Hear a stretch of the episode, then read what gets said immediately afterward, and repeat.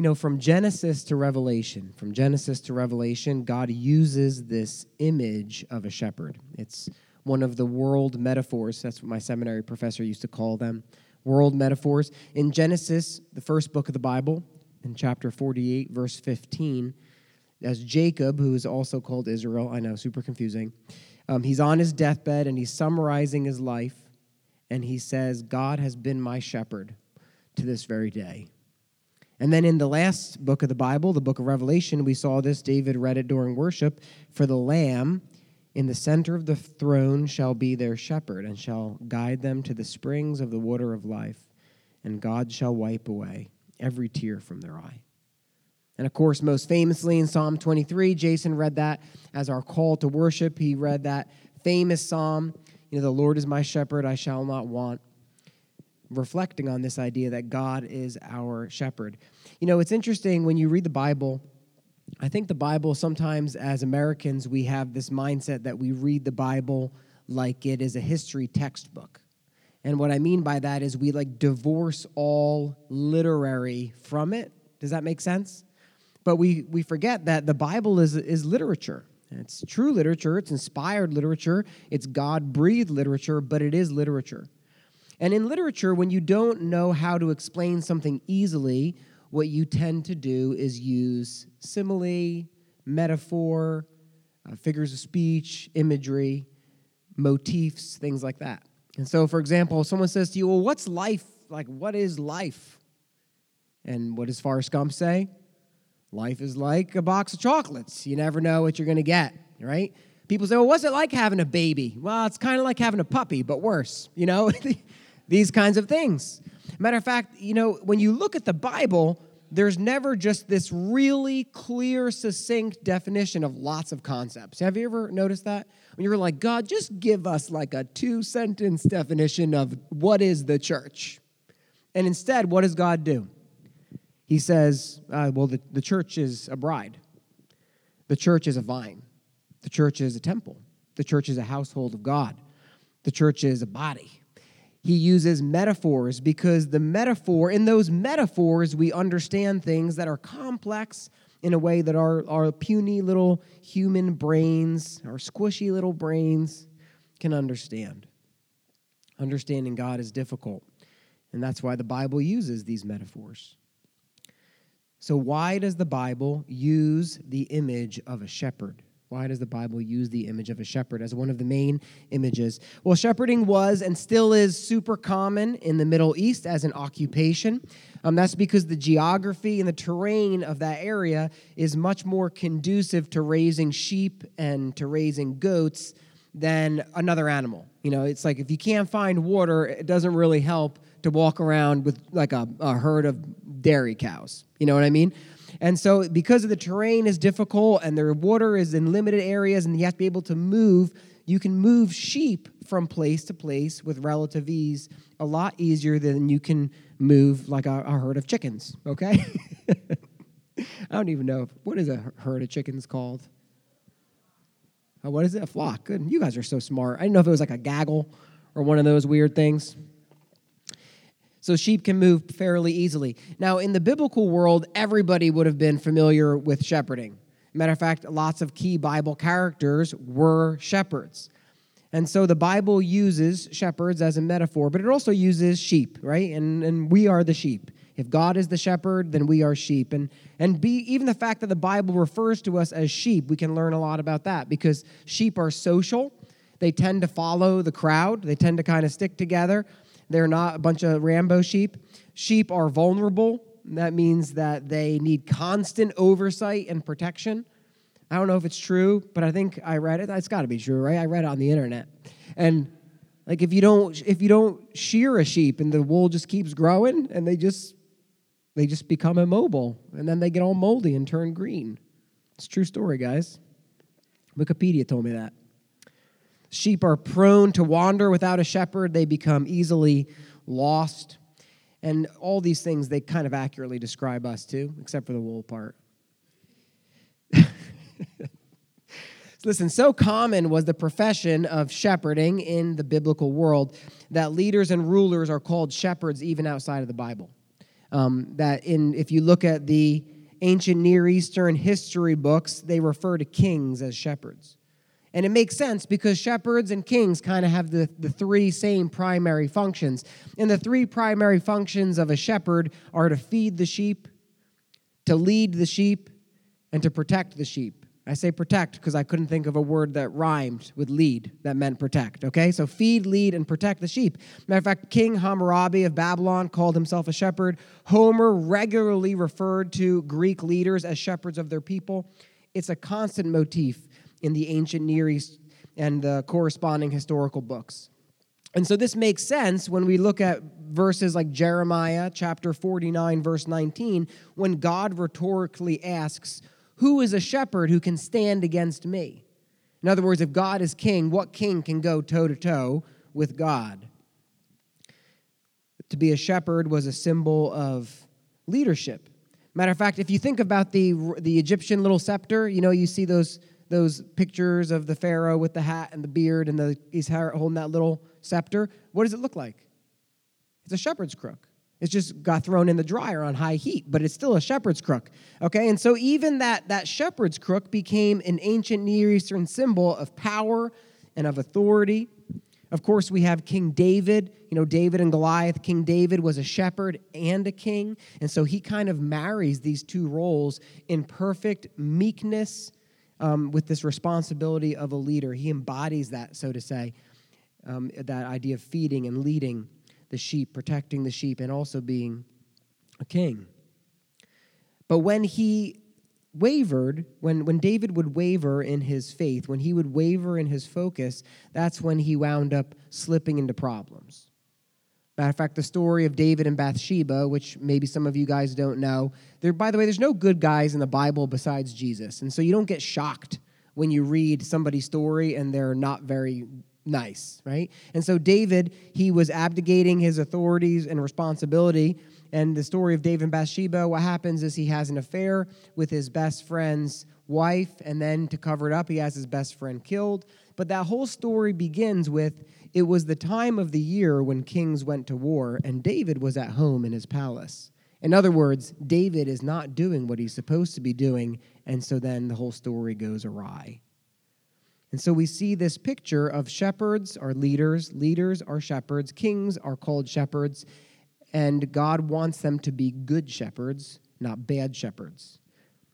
But the Israelites, the priests and the kings, are depicted as bad shepherds in the Old Testament. Look at the book of Ezekiel if you're writing these things down. Ezekiel chapter 34. This is what we read. The prophet Ezekiel, who's kind of warning the nation, he says, The word of the Lord came to me. And he said, Son of man, prophesy against the shepherds of Israel. He's talking about the leaders, not the real shepherds. He says, Prophesy and say to them, even to the shepherds, Thus says the Lord God.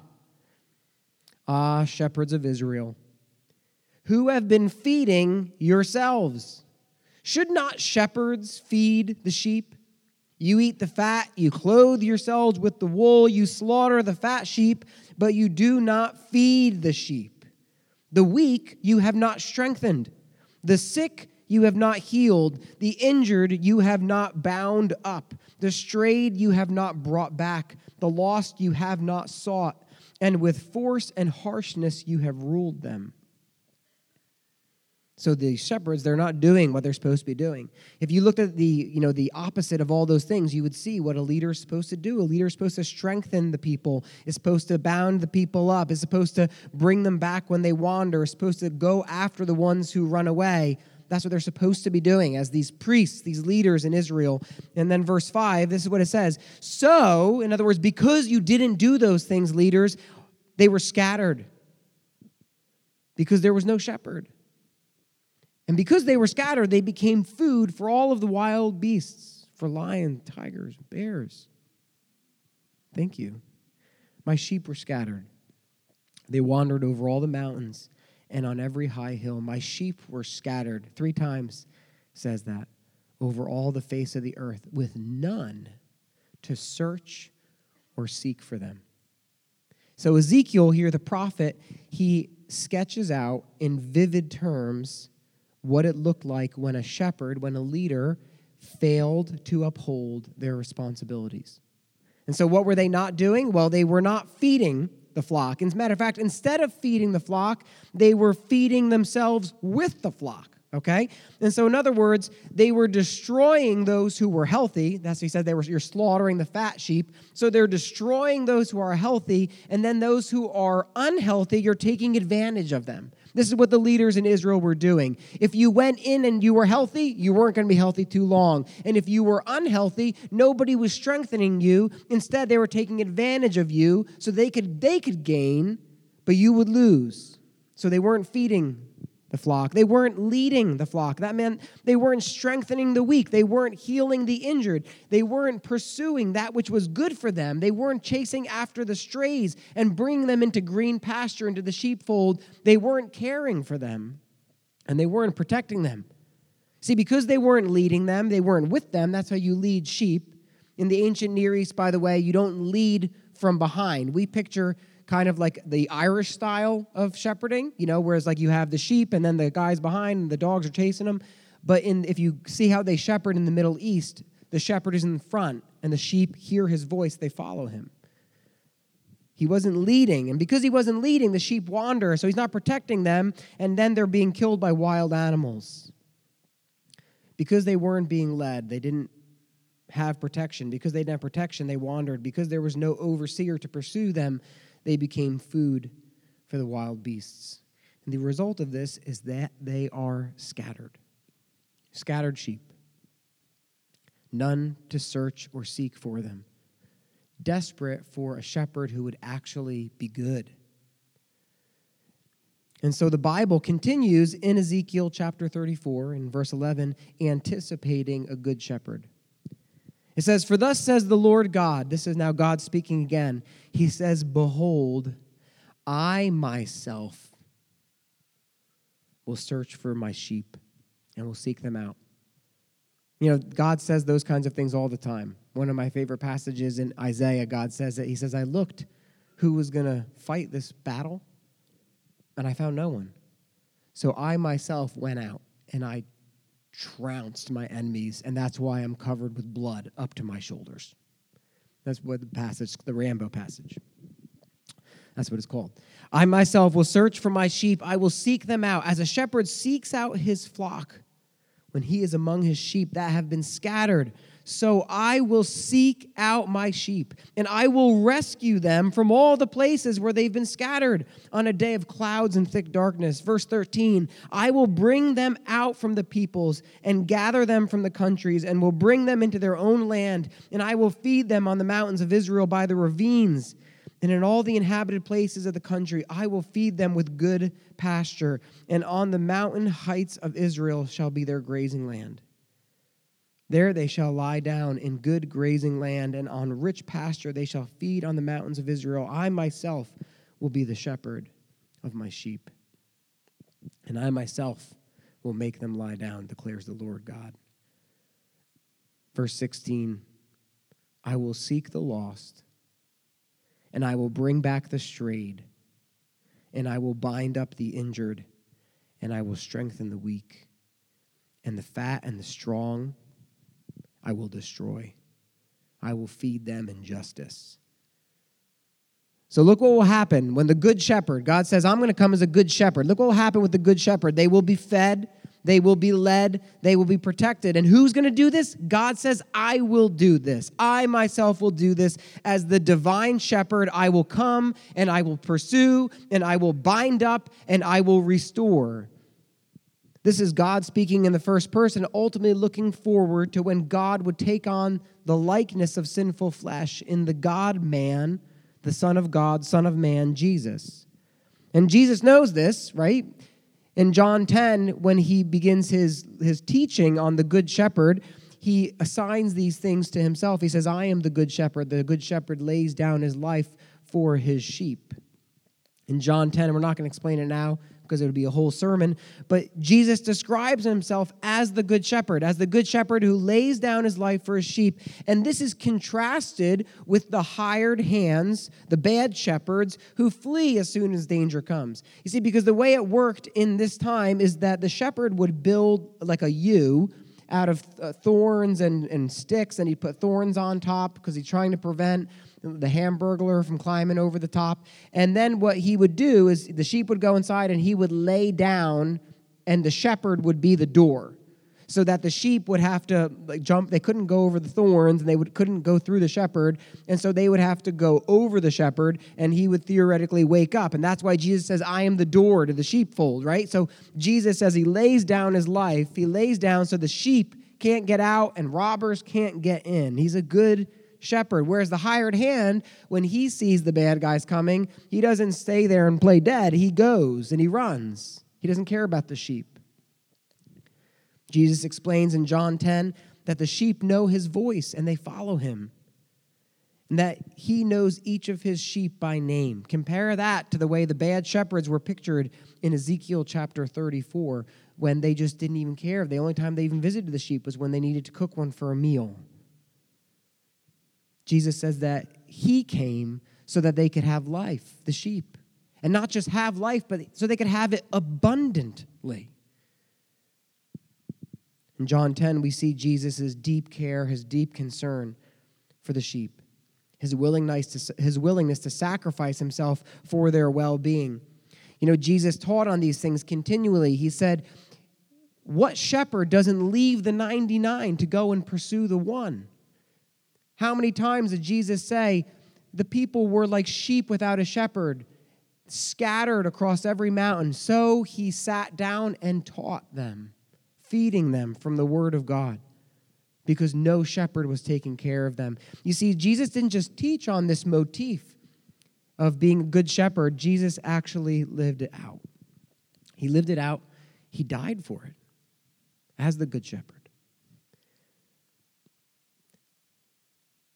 And as I was thinking this morning, well, this is the story that came to my mind. It's in Luke chapter 8, if you want to follow along. It's also in Mark 5 but I'm mostly going from Luke chapter 8. And I was thinking to myself, the Good Shepherd, how do you explain the Good Shepherd? You could unpack it, you could do a systematic explanation of it. Or you could just look at the way the Good Shepherd actually lived. In Luke 8, beginning in verse 26.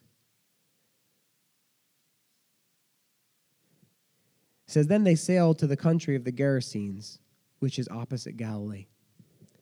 So Jesus was ministering with his disciples, and he says, if you read other the context or the parallel accounts, he says, "Hey, let's let's go over the sea." So they all get on the boat and they go over the sea. Now this region is in Gentile territory.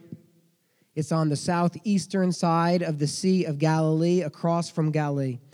It was also a Gentile area, which meant it was non Jews. It was a pretty large area. The Decapolis, that means the 10 cities, was there, all part of the same governmental structure. Um, that's an area from the coast to that area is 34 miles. This is what we read in Luke 8 27. When Jesus stepped out on land, there he met a man from the city, the 34 miles away, who had demons.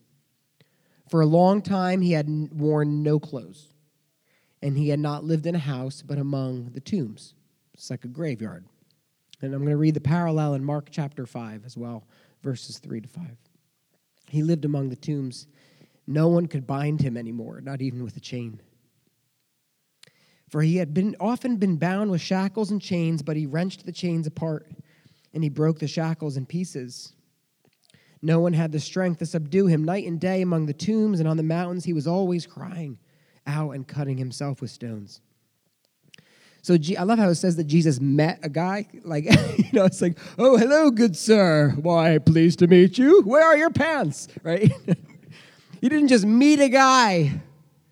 Jesus gets off the boat and he meets this demon possessed man coming out of a tomb, shackles hanging from his arms because they're snapped from the last time he was there, hanging down. He's covered in cuts and scars and dried blood and scabs. And he's naked. He hasn't worn clothes for some time. This is a scattered sheep. This is a sheep who has no shepherd. This is a sheep who has wandered because no one was looking out for him, and no one was overseeing him, and no one was feeding him truth, and no one was binding him up, and no one was pursuing him until now. Verse 28, back in Luke chapter 8. When he saw Jesus, he cried out and he fell down before him and he said with a loud voice, What have you to do with me, Jesus, Son of the Most High God? I beg you, do not torment me. For Jesus had commanded, or in the Greek, he'd been commanding, he'd been commanding the unclean spirit, the demon, to come out of the man. For many a time it had seized him, and he was kept under guard, bound with chains and shackles, but he would break the bonds and he'd be driven by the demon into the desert. And then Jesus asked him, What is your name? He knows his sheep by name. There's a sheep in there somewhere. But the sheep doesn't respond. Instead, the demon responds and he said, Legion. It says in the, in the Gospel of Mark, Legion, for we are many for many demons had entered him, and they begged him not to command them to depart into the abyss. Here comes this man screaming at the top of his lungs, Do not torment me. He says in the original language, What to me and to you? In other words, what business is this? What do you want from me? Leave me alone. Don't torment me. In other words, the demons are saying, It is not yet the final judgment. That's what the demons are saying. The name legion means thousands. It's a word taken from Latin term for a large group of soldiers. It also suggests not that this is just a lot of demons, but that this is really is like a military battle going on for this lost sheep. And I have to think, what was Jesus feeling right now as he's looking at this man? a man who was knit together by the hands of God in his mother's womb. A man where he knows everything he ever said, did, thought, every wound, every wayward motion. He knows everything that's ever happened to this, lo- this man. He crossed the sea for this man.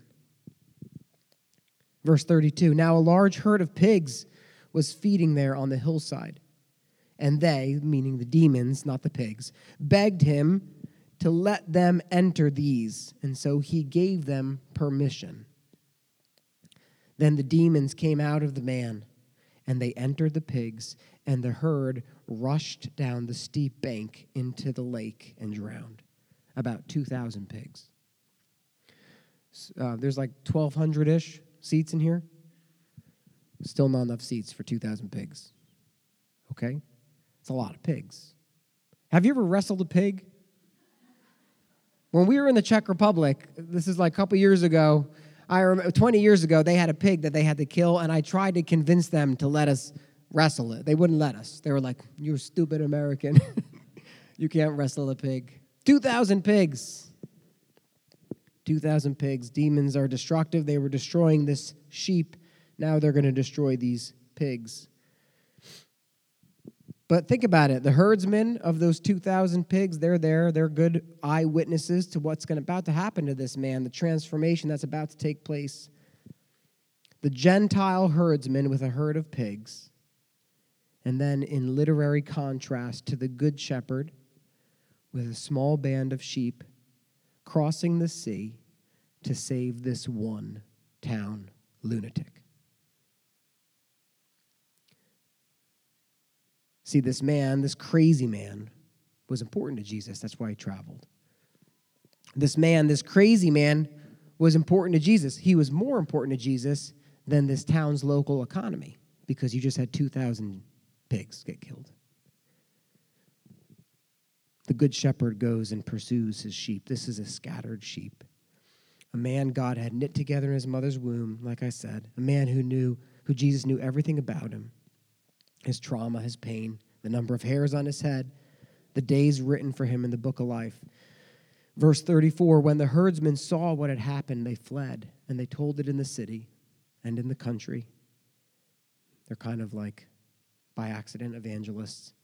And then the people went out to see what had happened, and they came to Jesus, and they found the man from whom the demons had gone sitting at the feet of Jesus, clothed and in his right man, mind, and they were afraid. And those who had seen it told them how the demon possessed man had been healed. So they run, they get everyone. The pigs are their responsibility. They got to blame somebody. And this man, they come back, he's been healed. He's been saved spiritually, physically, emotionally. He went from running into the rocks and the desert to sitting in a place of submission at the rabbi's feet. He went from being naked and bloody to clothed. He went from being crazy to being in his right mind. He went from being possessed by many, many demons to now being a sheep at peace with the shepherd. Verse 37 Then all the people of the surrounding country of the Gerasenes asked him, depart, asked him to depart them, from them, for they were seized with great fear. So he got into the boat and he returned. And the man from whom the demons had gone begged that he might be with him. But Jesus sent him away, saying, Return to your home and declare how much God has done for you. And he went away, proclaiming throughout the whole city how much Jesus had done for him. You see, the people see the transformation. The pigs are dead, floating in the, in the lake. And the people are afraid. And they beg Jesus to depart. Because what Jesus did was scarily miraculous. And their local economy was destroyed, the communal herd gone. The man begs Jesus to allow him to come with him as he looks at this crowd of angry pig farmers. And Jesus says, Stay. And he sends this man out like a shepherd to look for more scattered sheep. Jesus, the shepherd, feeds, he leads, he protects, and he pursues. He's a good shepherd. You know, when you think about your own story, you have a story similar to this. You know, I think about my story. There was a time in my life when I was a sheep without a shepherd, running and hiding amongst the rocks, the pitfalls of life, trying to figure it out, having no idea who I was, what I was supposed to be doing, why I was here you know, why some things work out for some people and some things don't work out for some people, vulnerable to my own mistakes, ignorant to the dangers that lurked around me, hurting myself and others, either unintentionally or intentionally. Doesn't that describe all of us? There's a reason self help books are so popular because everybody's trying to figure it out. But then the Good Shepherd came looking for me. And, and I'm going to tell you something that's true of all of your stories, whether you're aware of it or not. If you're here and you're a follower of Jesus, you didn't pursue him, he pursued you. You did everything in your power to run away. You did everything in your power to turn your back. You did everything in your power to walk away, and still he pursued you. Some people have dramatic stories where it's like they went from they went to bed one way and they woke up all of a sudden wanting a relationship with God because the shepherd pursues. And he pursued me, he found me, and he bound my wounds, and he fed me his truth, and he brought me into his herd of sheep. And he did this all at great cost to himself. Now, I got true confession. I'm still a sheep. That means I still wander. It means I still get lost. It means I still am easily influenced and distracted by a crowd. And so you say, what is the difference, really, between me now and me 20 years ago? Well, I guess 25 years ago. I'm getting older every day, guys. Do you want to know what the difference is? Now I have a shepherd. That's the difference. It's not that I'm not a sheep anymore, it's that I was scattered without a shepherd, and now I have one. And he's a good shepherd who feeds me, and he leads me down paths of righteousness for his name's sake. And even when I walk through the valley of death, he's with me. And he will lead me all the way home. He prods me along. And even when I run away, He brings me back. If you're a follower of Christ, you have a story just like that, whether you realize it or not.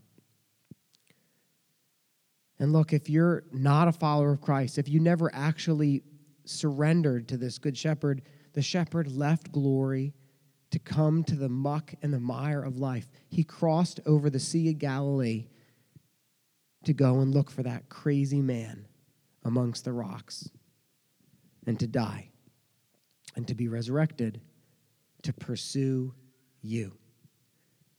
And so, as we sing this last song, and as you go through your days, as you go through this week, you need to ask yourself Is he calling me because his sheep hear his voice and he pursues?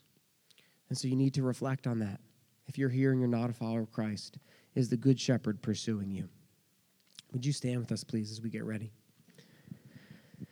Father, we thank you that now we have a shepherd.